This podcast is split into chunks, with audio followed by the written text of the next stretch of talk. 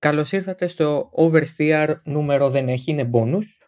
Και είναι bonus γιατί έχουμε πολύ special καλεσμένο, εκλεκτό καλεσμένο, φίλο, συνάδελφο, ε, άνθρωπο που έζησε το Ράλι Ακρόπολης όσο πιο μέσα γίνεται, ο Τάκης Πουρναράκης σε αυτό το ειδικό επεισόδιο του Oversteer. Τάκη, σε ευχαριστώ πολύ. Ε, και εγώ Δημήτρη και σε όλους τους ακροατές μας, όποια στιγμή και αν το ακούσουν αυτό, θα προσπαθήσουμε να πούμε πράγματα που θα έχουν κάποιο ενδιαφέρον. Η αλήθεια είναι ότι πολύ λίγοι δεν χάρηκαν ή αν θες ελάχιστοι δεν μάθανε ότι το Ράλι Ακρόπολης γύρνησε στην, ε, στην ε, Ελλάδα, συγγνώμη. Ε, ένας ιστορικότατος αγώνας για το WRC για εμάς που γνωρίζουμε, αλλά και ένα μέρος της Ελλάδας που είχαμε χάσει για μια ολόκληρη οχταετία. Οπότε πρωτίστως σαν φαν και μετά σαν άνθρωπος που έζησε τα πράγματα μέσα από τη διοργάνωση. Πώς νιώθεις που καταφέραμε και γυρίσαμε μετά από το 2013. Κοίτα, εγώ το βλέπω ότι ε, πρόκειται για μια εθνική υπόθεση. Ε, για μια πολιτιστική κληρονομιά, για ένα κομμάτι το οποίο θα πρέπει να το διατηρήσουμε ως κόριο φθαλμού. Ε, δεν στέκομαι στο αγωνιστικό κομμάτι τόσο, γιατί φρονώ ότι πολλοί ακροατές του Oversteer μπορεί να ενδιαφέρονται για το αγωνιστικό κομμάτι, αλλά υπάρχουν εκατομμύρια Έλληνες οι οποίοι θα βγουν ωφελημένοι από την προβολή της χώρας μας στο εξωτερικό. Ε, είτε δουλεύουν στον τουριστικό τομέα, είτε δουλεύουν στον αναπτυξιακό τομέα, είτε σε άλλους τομείς. Τούτου δοθέντος ε, έχει πολύ μεγάλη σημασία για την εξωστρέφεια στη χώρα μας, αλλά και την ε, σωστή προβολή της στο εξωτερικό να έχουμε πετυχημένες διοργανώσεις τέτοιας εμβέλειας. Το Ράλι Ακρόπολης, για να σε πάω πίσω, Δημήτρη, θέλω να δούμε τι το γεννησε Και σε πάω πίσω εκεί την εποχή που η Ελλάδα βγαίνει από το Δεύτερο Παγκόσμιο Πόλεμο. Ε, τι υπάρχει εκεί; Υπάρχει η αδύρυτη ανάγκη των ανθρώπων να δουν την ομορφιά του τόπου που δεν έχει αλλάξει πολύ από τότε μέχρι σήμερα. Σκέψου λοιπόν ότι οι παππούδες μας, οι, προ, προπάπου, οι προγονείς μας δεν μπορούσαν να πάνε και να ταξιδέψουν από το ένα μέρος στο άλλο. Θα έπρεπε να πάνε με τα πόδια ή με τα ζώα. Το αυτοκίνητο ήταν κάτι εξαιρετικά σπάνιο στην Ελλάδα. Οι περισσότεροι υπαρχιακοί δρόμοι όπως γνωρίζουμε σήμερα ήταν χωματόδρομοι. Έρχεται λοιπόν τη δεκαετία του 50 μια παρέα τρελών, οι οποίοι τι θέλουν να κάνουν, θέλουν να γυρίσουν την Ελλάδα, να δουν τις ομορφιές του τόπου. Και σου λέει, δεν κάνουμε έτσι ένα, μια εκδρομή, μια εξόρμηση, ε, να κάνουμε το γύρο της Ελλάδας, να πάμε στην Πελοπόννησο, να πάμε στην Ήπειρο, να πάμε στη Μακεδονία, να γυρίσουμε κάτω τη Θεσσαλία. Να... Ωραία, λέει, να το κάνουμε. Και πώς θα το πούμε αυτό, λες και περιγήσεων ήταν η Έλπα τότε. Πώς θα το πούμε αυτό, το πούμε το ράλι της Ακρόπολης και ε, από την ανάγκη να δουν τον τόπο και να πάνε ε, με το αυτοκίνητο γύρω-γύρω την Ελλάδα, ξεκίνησε αυτός ο αγώνας. Και για να μείνουμε στο ιστορικό ενδεχομένως και να το κλείσουμε και έτσι, ε, για πάρα πολλά χρόνια μετά το Ρέλ Ακρόπολης χαρακτηριζόταν από μια τουρνέ της χώρας. Ε, δεν, έχει, δεν είχε πάντα ο αγώνας τη μορφή της σύγχρονη των δύο-τριών περιοχών και των ίσως επαναλαμβανόμενων ειδικών διαδρομών, που δεν είναι φυσικά στοιχείο της Ελλάδας, είναι το στοιχείο που επιβάλλει πια η FIA. Αλλά για πολλά χρόνια υπήρχε αυτή η, η έννοια του ταξιδιού.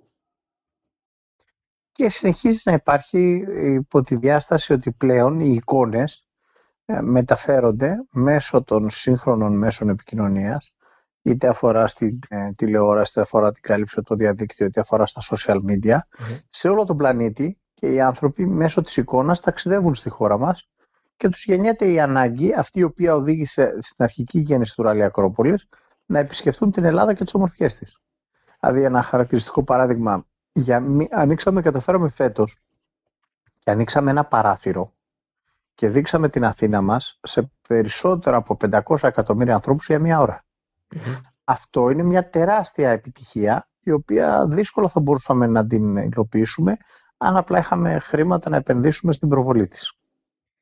Θα, μιας και αναφέρθηκες στο κομμάτι της ε, υπερηδικής που άνοιξε τον ε, αγώνα την πέμπτη το απόγευμα, εμείς θα έχουμε πει και κατηδίαν, σου είπα κιόλας ότι βρέθηκα εκεί ως θεατής καθαρά και το έζησα έτσι ανάμεσα σε άλλους ανθρώπους που ε, ενδεχομένως αρκετοί εξ αυτών και για πρώτη φορά έβλεπαν τέτοια αυτοκίνητα από κοντά ή για πρώτη φορά ακούγανε ότι υπάρχει κάτι τέτοιο στο παγκόσμιο αθλητικό στερέωμα. Και είμαι 100% υπέρ αυτής της ιδέας, ε, αλλά θέλω εσύ ε, μέσα από την κατάσταση αυτή να, να δώσεις και σε αυτόν που δεν έχει πιστεί, γιατί πιστεύω ότι πρέπει να δείξουμε το θετικό αυτής της υπόθεσης, γιατί πάρθηκε αυτή η απόφαση για μια ειδική ούτε ενός χιλιόμετρου, είναι 280 μέτρων μέσα στο κέντρο της Αθήνας. Η προβολή είναι το ένα στοιχείο, αλλά εγώ θα το πήγαινα και αλλού τάκι. Είναι και η ένδειξη μιας νέας κατάστασης στη χώρα, χωρίς να το βάζω με κάποιο συγκεκριμένο πρόσημο. Ε, δεν πήγαμε σε, ένα, σε μια αθλητική κατάσταση όπως ήταν το ΟΑΚΑ που ήταν μια εξαιρετική διοργάνωση πριν από μια 15 ετία. Το διάβασα λίγο σαν ένα άνοιγμα της χώρας σε συνολικό και όχι μόνο τουριστικό επίπεδο. Ναι, έχει πολλαπλές αναγνώσεις. Ε, ξεκινάει πάλι η, η ανάγκη που οδήγησε σε αυτό είναι η ανάγκη προβολής της Αθήνας. Ε, μια ε, πολιτική όσον αφορά την προβολή της χώρας μας που τη χαράζει ο ΕΟΤ, ο Ελληνικός Οργανισμός Τουρισμού, δια του Γενικού Γραμματέα του Δημήτρη του Φραγκάκη, ο οποίος ως ε, μέλος του, της Γενικής Συνέλευσης της Motorsport Greece. Mm. Motorsport Greece είναι ένα νομικό πρόσωπο ιδιωτικού δικαίου που ίδρυσε το Υφυπουργείο Αθλητισμού, ο Υφυπουργός Αθλητισμού, εκφράζοντας την κυβερνητική βούληση για να υλοποιηθούν ε, η διεκδίκηση και οργάνωση μεγάλων αθλητικών οργανώσεων μηχανοκίνητου αθλητισμού. Mm-hmm. Ο ΕΟΤ δεν θα μπορούσε να λείπει προφανώς, γιατί ε, εδώ είναι το, η ουσία της υπόθεσης, ότι μέσω τέτοιων εκδηλώσεων προβάλλεται η χώρα μας. Ο ΕΟΤ δεν θα μπορούσε να λείπει. Ο Δημήτρης Φραγκάκη λοιπόν είναι και μέλος της Γενικής Συμμενέλευση και μέλος του Διοικητικού Συμβουλίου της Motorsport Greece. Mm. Είπε λοιπόν, παιδιά, εμείς στην Αθήνα θέλουμε να προβάλλουμε. Ναι. Αυτό γέννησε το Σύνταγμα. Τώρα δέχομαι, σέβομαι, ασπάζομαι και ακούω πολύ προσεκτικά την ανάγνωσή σου ότι δώσαμε και μια εικόνα θετική προς την Ελλάδα. Είμαι σε θέση να γνωρίζω, έχω πάρει μηνύματα από ανθρώπους του Motorsport σε όλη την Ευρώπη και εκτός αυτής με πολύ θετικά σχόλια για την ε, εικόνα που εξέβεψε η Ελλάδα μέσω της ε, οργάνωσης του Ράλι Ακρόπολης. Δηλαδή, πέρασε ένα μήνυμα σε όλο τον πλανήτη ότι η Ελλάδα είναι ξανά εδώ και ότι μπορεί να κάνει τα πράγματα όπως ε, τα θυμόντουσαν κάποτε στις καλές εποχές της χώρας μας. Περνώντας από εκεί όμως, φυσικά το κυρίως πιάτο και εκεί που κρίθηκαν όλα και είδαμε έναν πολύ ωραίο αγώνα τελικά ήταν στα βουνά. Ε, και προς εμάς εδώ στην πρωτεύουσα βεβαίως με το λουτράκι και φυσικά σε αυτό που έχει μείνει να ονομάζεται ενδεχομένως και σωστά, ε, δεν είμαι εγώ αυτός το κρίνω, ως ας πούμε το κέντρο, το ιστορικό κέντρο του Ρέαλ Ακροπολής, η μήτρα πάντων του, του αγώνα, η Λαμία. Αυτές Εδώ οι δύο... Τώρα, ε, δύο κομμάτια, Δημήτρη. Πες μου όμως, ήθελες να ολοκληρώσεις την ερώτησή σου πίσω κόβω. Ε, θα μου πεις αυτό που θες να μου πεις και μετά κράτα στο πίσω μέρος του μυαλού σου να μου εξηγήσεις το σκεπτικό πίσω από την ε, διχοτόμηση του ράλι, έτσι, το μισό-μισό που επιλέξετε να προωθήσετε. Ναι, δεν θα το χαρακτήριζα διχοτόμηση. Υπήρξε πολιτική βούληση, η οποία ήταν σοφά, θέλεις, ε, ε, στοχευμένη το να μεγιστοποιήσουμε τα ωφέλη και το αντίκτυπο το οικονομικό του αγώνα σε όσο το δυνατόν περισσότερες περιφέρειες της χώρας μας.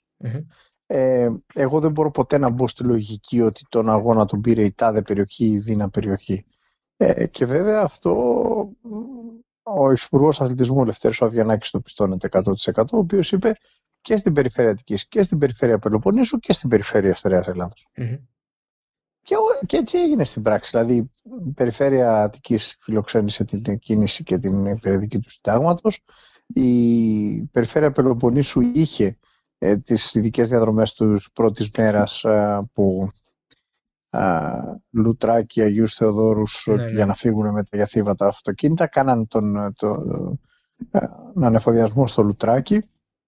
Άρα λοιπόν η πρώτη μέρα κύλησε εκεί και βέβαια η Λαμία φιλοξένησε τη δεύτερη και την τρίτη μέρα, έχοντας και την καρδιά του αγώνα, το Service Park, όπου σταθμεύαν τα αυτοκίνητα.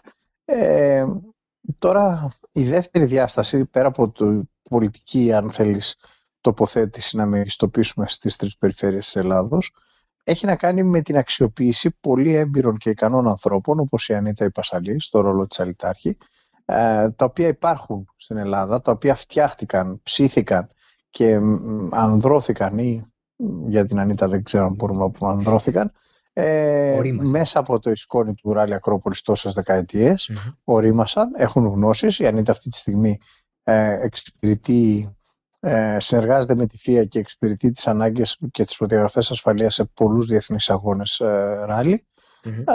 άνθρωποι λοιπόν οι οποίοι έχουν την εμπειρία και τη γνώση και αυτή ήρθε να αξιοποιηθεί με τον καλύτερο τρόπο μέσω της Motorsport κρίση από την κυβέρνηση, από τον Υπουργό Αθλητισμού, ε, ούτως ώστε να έχουμε έναν αγώνα ε, που θα αποτελούσε οδηγική πρόκληση.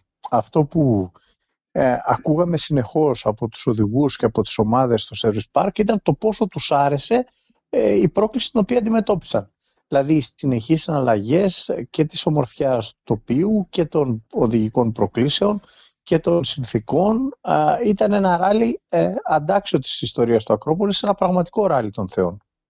Μιλώντας για προκλήσεις, Τάκη, ε, δεν μπορώ παρά να σκεφτώ ότι ήταν μια πρόκληση και για εσάς ως διοργάνωση αυτή ε, η επιλογή να γίνουν, να υπάρχουν δύο ας πούμε πόλοι για το ράλι ή τρεις αν θες μαζί με την εκκίνηση και φαντάζομαι ότι αυτό ήταν κάτι το οποίο γνωρίζατε ξεκινώντας να κάνετε αυτή την ε, πιο δύσκολη αν θέλετε προσπάθεια. Γιατί στο φτωχό μου μυαλό το έχω ως εξής. Βάζοντας σε ένα κέντρο του αγώνα και κινούμενος πέριξ μια συγκεκριμένη ακτίνας, είσαι λίγο πιο διαχειρίσιμος σε ό,τι πρέπει να κάνεις. Τώρα ε, τα φύγαν από εδώ, τα, φυσικά περάσαν εδώ το βράδυ της Πέμπτης, που ήταν πολύ ωραίο θέαμα και, και ήταν πάρα πολύ όμορφες οι φωτογραφίες. Φύγανε, πήγανε μετά λουτρέκι κτλ, κτλ. Αυτό πόσο δύσκολο ήταν να το διαχειριστείτε εκ των έσω; Εμείς βάλαμε ακόμα πιο ψηλά τον πύχη με πρώτο εργάτη βέβαια και πρώτο στατούντος του Υπουργού Αθλητισμού του Λευτέρη του Αβιανάκη. Αποφασίσαμε λοιπόν ότι το ράλι Ακρούπολης θα ξεκινήσει από την Κρήτη. Και ξεκινήσαμε από εκεί με δράσεις οδικής ασφάλειας. Με προσωμείωσης σύγκρουσης στο Ηράκλειο, με διήμερο στην Κρήτη που τόσο ανάγκη το έχει. Έχουμε φτάσει 44 νεκρούς από χθες στην Κρήτη. Σήμερα που υπογραφούμε είναι 5 Οκτωβρίου. Γιατί το αναφέρω αυτό, γιατί αναφέρω το 44 νεκροί. Ναι. Ε, το έχει τόσο ανάγκη λοιπόν η Κρήτη. Και συνεχίσαμε με αντίστοιχη δράση οδικής ασφάλειας ε, στο Ζάπιο. Την ίδια στιγμή ο παγκόσμιος τελικός των e-sports. Και ξέρω καλά ότι γνωρίζεις περισσότερο και σε βάθος και κατανοείς πολύ περισσότερο αυτά τα θέματα από μένα, Δημήτρη. Ο παγκόσμιος τελικός λοιπόν του e-sports ήρθε στην Ελλάδα. Και είχαμε και την υπερεδική του συντάγματος. Και είχαμε βέβαια και αυτό καθ' αυτό τον αγώνα. Αν λοιπόν κάτσεις και δεις τις οργανωτικές προκλήσεις, ε, αισθάνομαι ότι κάναμε τρεις αγώνες και όχι έναν. Δηλαδή τον κανονικό, το e-sports και η οδική ασφάλεια και το σύνταγμα από μόνο του, σαν οργάνωση, ήταν τεράστια events. Ναι, ναι, ναι. Αυτό είναι αλήθεια. Και στο κομμάτι της οδικής ασφάλειας που πολύ σωστά αναφέρθηκες, ε, είχαμε και την παρουσία του Πρόεδρου της ε, ΦΙΑ, του Ζαν Τόντ. Και όχι μόνο ε, μας θύμισε με την παρουσία του σαν χώρα. Θυμίζουμε ότι είναι οργανωτής του αγώνα. Η ΦΙΑ διοργανώνει όλο το παγκόσμιο πρωτάθλημα του, του ράλι, όπως και της Φόρμουλα 1. Ο Ζαν Τοντ ήρθε εδώ. Ε, βρέθηκε στο Ζάπιο τη βραδιά που το Road Safety Eco Acropolis Rally ε, με προσωμείωση σύγκρουσης και απεγκλωβισμού τραυματία. Mm. μας τίμησε η Όλγα Ιβασδέκη με την προσφορά της να κάνει το ρόλο της τραυματία και αντίστοιχα ήταν τιμή μας ε, ε, σημαντικοί άνθρωποι, ο Χρυσός Ολυμπιονίκης Στέφανος Ντούσκος στην Κοπηλασία ε, μας ε, έκανε την, τιμή να ε, πρωταγωνιστήσει σε ένα βίντεο δικής ασφάλειας που λέει φοράμε ζώνη παντού στο αυτοκίνητο και την ίδια στιγμή ο αργυρός Ολυμπιονίκης και αρχηγός της Εθνικής Ομάδας Πόλο Γιάννης ο Φουντούλης μας έκανε να δακρύσουμε όλους τους μέρες που και εγώ ήταν η Ελλάδα λέγοντας συγγνώμη για τη χαρά μας. Ναι ε, μας μίλησε για το κράνος και τα προστατευτικά στη μηχανή. Το, ναι, μιας και αναφέρθηκες στο ήθος αυτού του ανθρώπου είναι αδιαφυσβήτητο και έχω γνώση και εγώ για αυτόν τον άνθρωπο μεγάλη και τον εκτιμώ πολύ. Ε, τώρα, στο, ξαναπηγαίνοντας λοιπόν στο ράλι και επανερχόμενος στο αγωνιστικό παύλα οργανωτικό κομμάτι, ε, υπήρξε μια καλώς εννοούμενη προβολή, το δηλαδή με την έννοια ότι προβάλλατε αρκετά σαν διοργάνωση και μέσα από τα social media του Ακρόπολης που κάνανε πολύ καλή δουλειά και στις ημέρες φτάνοντας προς τον αγώνα αλλά και στον ίδιο τον αγώνα ε, για, το, για τις δράσεις και για τις κινήσεις. Εγώ θέλω να πω το εξής. Κάνουμε την, φαντάζομαι ότι κάναμε αυτή την επιστροφή με αυτόν τον τρόπο ακριβώς γιατί είχαμε πάρα πολλά χρόνια να το δούμε. Ε, δράξαμε την ευκαιρία να δημιουργήσουμε ένα ε, πιο μεγάλο από τον ίδιο τον αγώνα event, ξεκινώντας από τις ε, αρχές ε, της εβδομάδας του αγώνα μέχρι και την ε, Κυριακή της ράμπας του τερματισμού.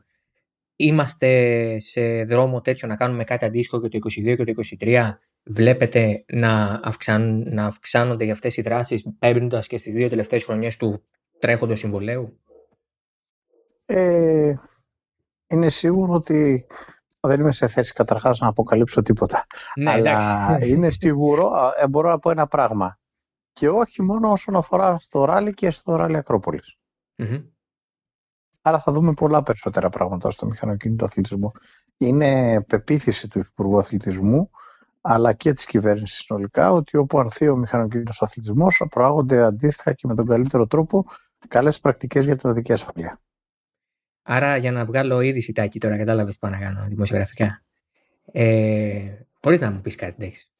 Καταλαβαίνω. Και αυτή τη στιγμή είμαστε και on the record. Δεν μπορώ να Ότι κλείσω. θα δούμε και άλλα πράγματα. Ναι, θα Αυτό. δούμε και άλλα πράγματα. Δηλαδή, εγώ είχα ακούσει και τον κύριο Κερερέ σε μια συνέντευξη που είχε δώσει στην Κοσμοτέ TV προμηνών, νομίζω ήταν αρχές καλοκαιριού, όσο ήμασταν ακόμα στα προπαρασκευαστικά του αγώνα.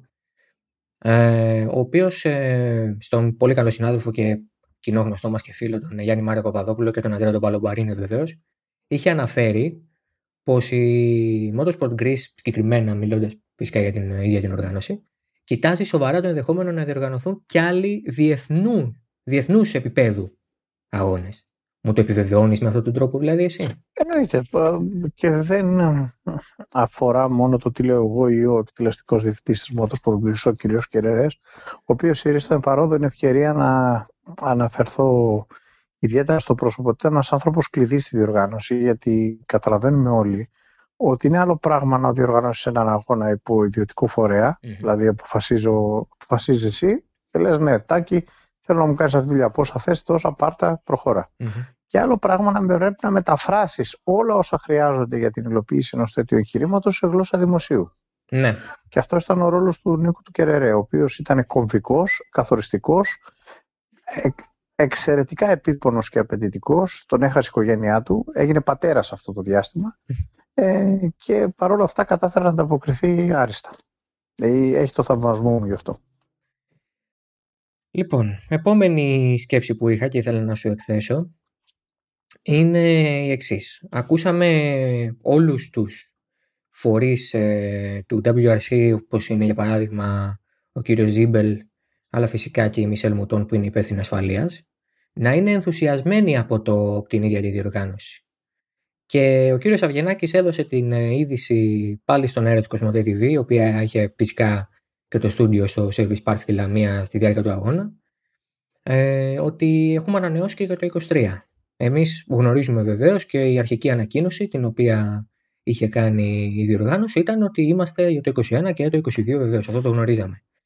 Η επέκταση, Τάκη, χρονολογείται κατά τη διάρκεια που, διο- που ετοιμάζαμε τον αγώνα, ενεργοποιήθηκε κάπως ο μηχανισμός μέσα στον αγώνα. Πώς προέκυψε αυτή έτσι, η πολύ καλή είδηση της επέκτασης της συμφωνίας μας; Προφανώς καταλαβαίνουμε όλοι ότι πρόκειται για απόρρια της πολύ καλής ε, διοργάνωσης στην οποία ήρθαν αντιμέτωποι οι άνθρωποι του WRC. Εδώ θέλω να πάω λίγο πίσω στο χρόνο και να πω ότι η Ελλάδα επέστρεψε στο Παγκόσμιο Πρωτάθλημα Ράλι για τρεις λόγους.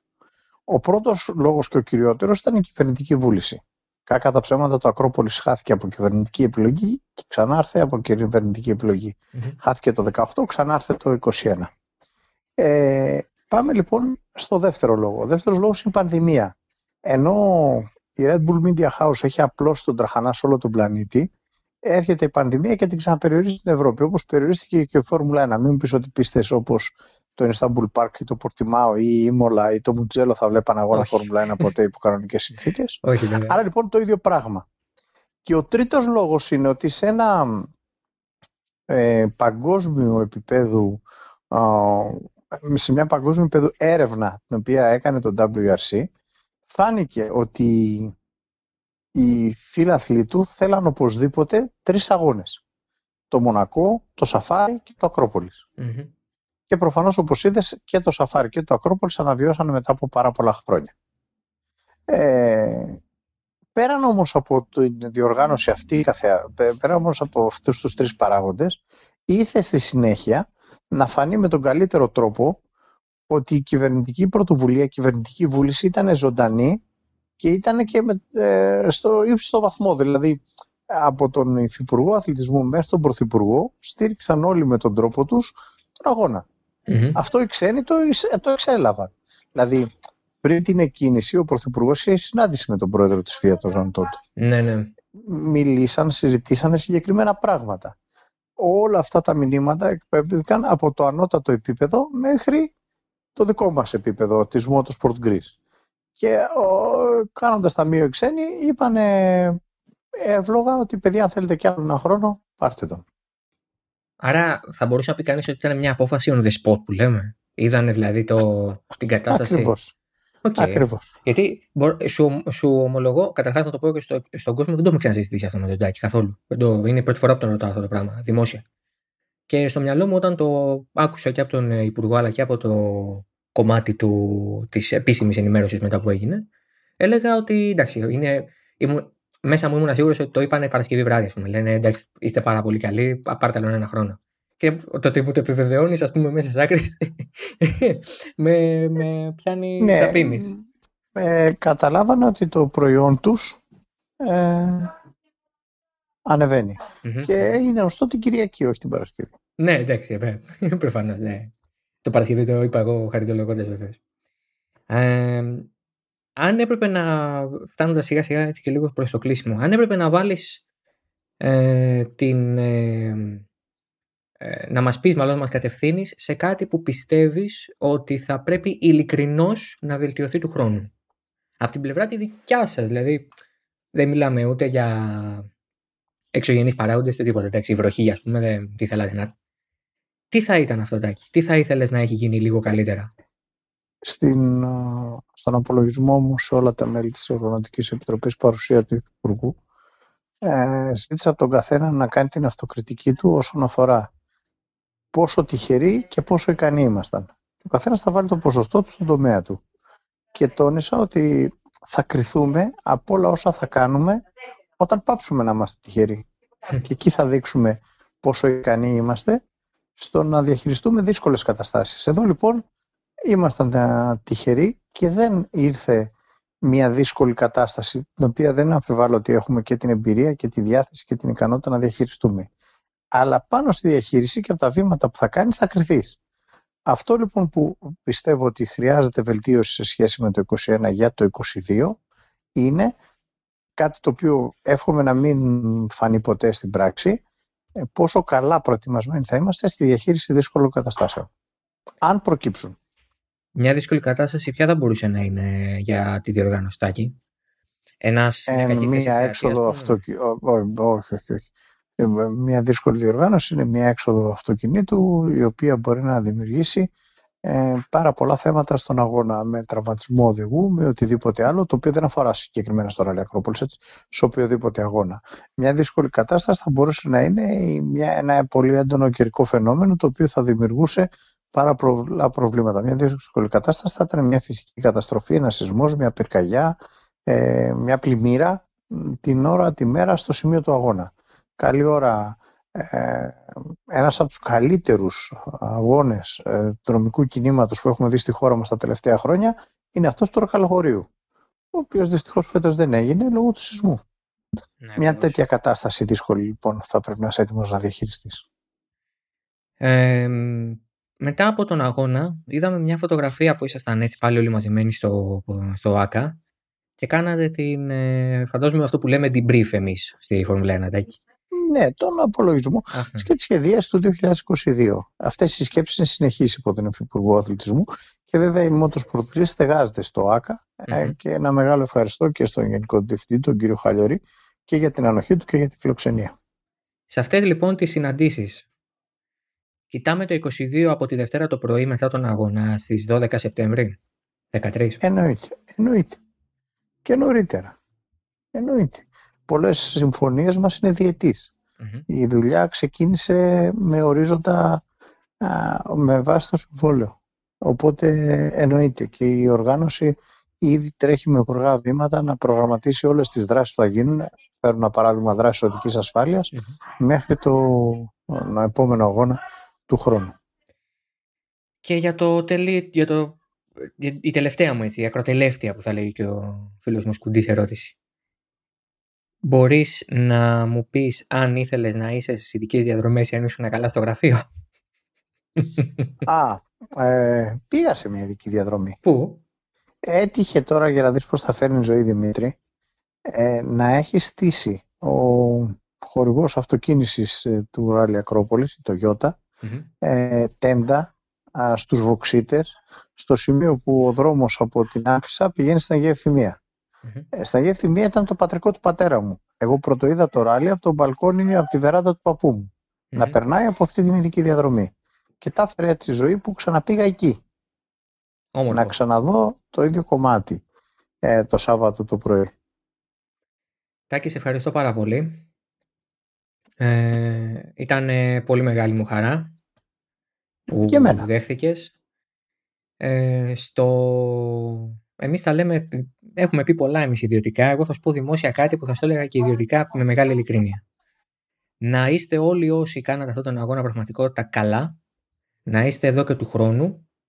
Ε, εγώ δεν είμαι ραλάκιας. Ε, δεν είμαι καν Ναι, ο Μιχα... τρελός, ούτε εγώ. Ούτε εγώ. αλλά... Το μηχανοκίνητος αθλητισμός, κοίταξε ξεκάθαρα τώρα, μην κρυβόμαστε. Ο μηχανοκίνητος αθλητισμός, αν φύγεις λίγο από το αγωνιστικό κομμάτι, ε, δεν διαφοροποιείται ιδιαίτερα. Ναι. Αλλά εγώ Άρα, ναι. είτε αφορά στη Φόρμουλα 1, είτε αφορά στα ράλι, είτε αφορά σε άλλες μορφές αγώνων, το θέμα είναι το ίδιο. Μμμ, μμμ. Αυτό εγώ σου λέω ότι ήταν μεγάλη χαρά για όλους. Στο, στο υπογράφω ότι πηγαίνοντας στο Σύνταγμα να δω τον αγώνα στη Φιλελίνων ήμουνα, στην, όντας στην υπερηδική όχι τον αγώνα, ε, μίλησα με ανθρώπους που είχαν κατενθουσιαστεί και μόνο από την ύπαρξη αυτού του πράγματος στο κέντρο της Αθήνας. Και άκουσα μπαμπάδες με παιδάκια να παίρνουν τηλέφωνο τη μαμά, να ζητάνε άδεια να λείψουν το Σαββατοκύριακο να πάνε να δουν καμιά ειδική διαδρομή τάκι. Οπότε, Ε, Δημήτρη, θέλω μέσω του βήματος που μου δίνεις Μμμ. και της ευκαιρίας να απευθυνθώ σε ανθρώπους αρκετά νέους που πιθανόν δεν μπορώ να τους βρω εγώ στο, στα μέσα που εργάζομαι και στο κοινό που απευθύνομαι Μμμ. να τονίσω το πόσο μεγάλη ανάγκη έχουμε στο να επικοινωνηθούν οι πρακτικές που αφορούν στην οδική ασφάλεια. Ότι φοράμε ζώνη παντού στο αυτοκίνητο, πάντα είναι αδιαπραγμάτευτο. Δεν καταναλώνουμε αλκοόλ ε, και να πρόκειται να οδηγήσουμε μετά ή να επιβιβαστούμε σε αυτοκίνητο κάποιου ο οποίος έχει καταναλώσει αλκοόλ και θέλει να οδηγήσει. Και δεν υπάρχει περίπτωση ποτέ να ανεβούμε σε ένα μηχανάκι χωρίς να φοράμε το κράνος. Μμμ. Ε, ό- όχι ακατάλληλη ταχύτητα, όχι απόσπαση προσοχής με το κινητό, όχι καυγάδες στο αυτοκίνητο, ε, καλά συντηρημένο το αυτοκίνητο ε, και πάντα στα όρια ταχύτητας, όχι ακατάλληλη ταχύτητα. Και αυτά τα πολύ απλά, αν έστω και ένας από τους ακροατές μας τον πείσουμε να τα εφαρμόσει, έχουμε κερδίσει. τα απλά και τα αυτονόητα θα πρέπει να γίνουν για να έχουμε μια καλύτερη και πιο ασφαλή οδήγηση στους δρόμους μας. Τάκη, σε ευχαριστώ πολύ. Και εγώ Δημήτρη. Να είσαι καλά και καλό, α, καλή συνέχεια σε όλους όσοι μας ακούσανε. Εγώ θα ευχαριστήσω ακριβώς όλους τους ακροατές μας. Το Oversteer θα το βρείτε σε όλες τις μεγάλες πλατφόρμες podcasting. Μέχρι την επόμενη φορά που θα είναι μετά το τουρκικό Grand Prix να είστε όλοι καλά και θα τα ξαναπούμε.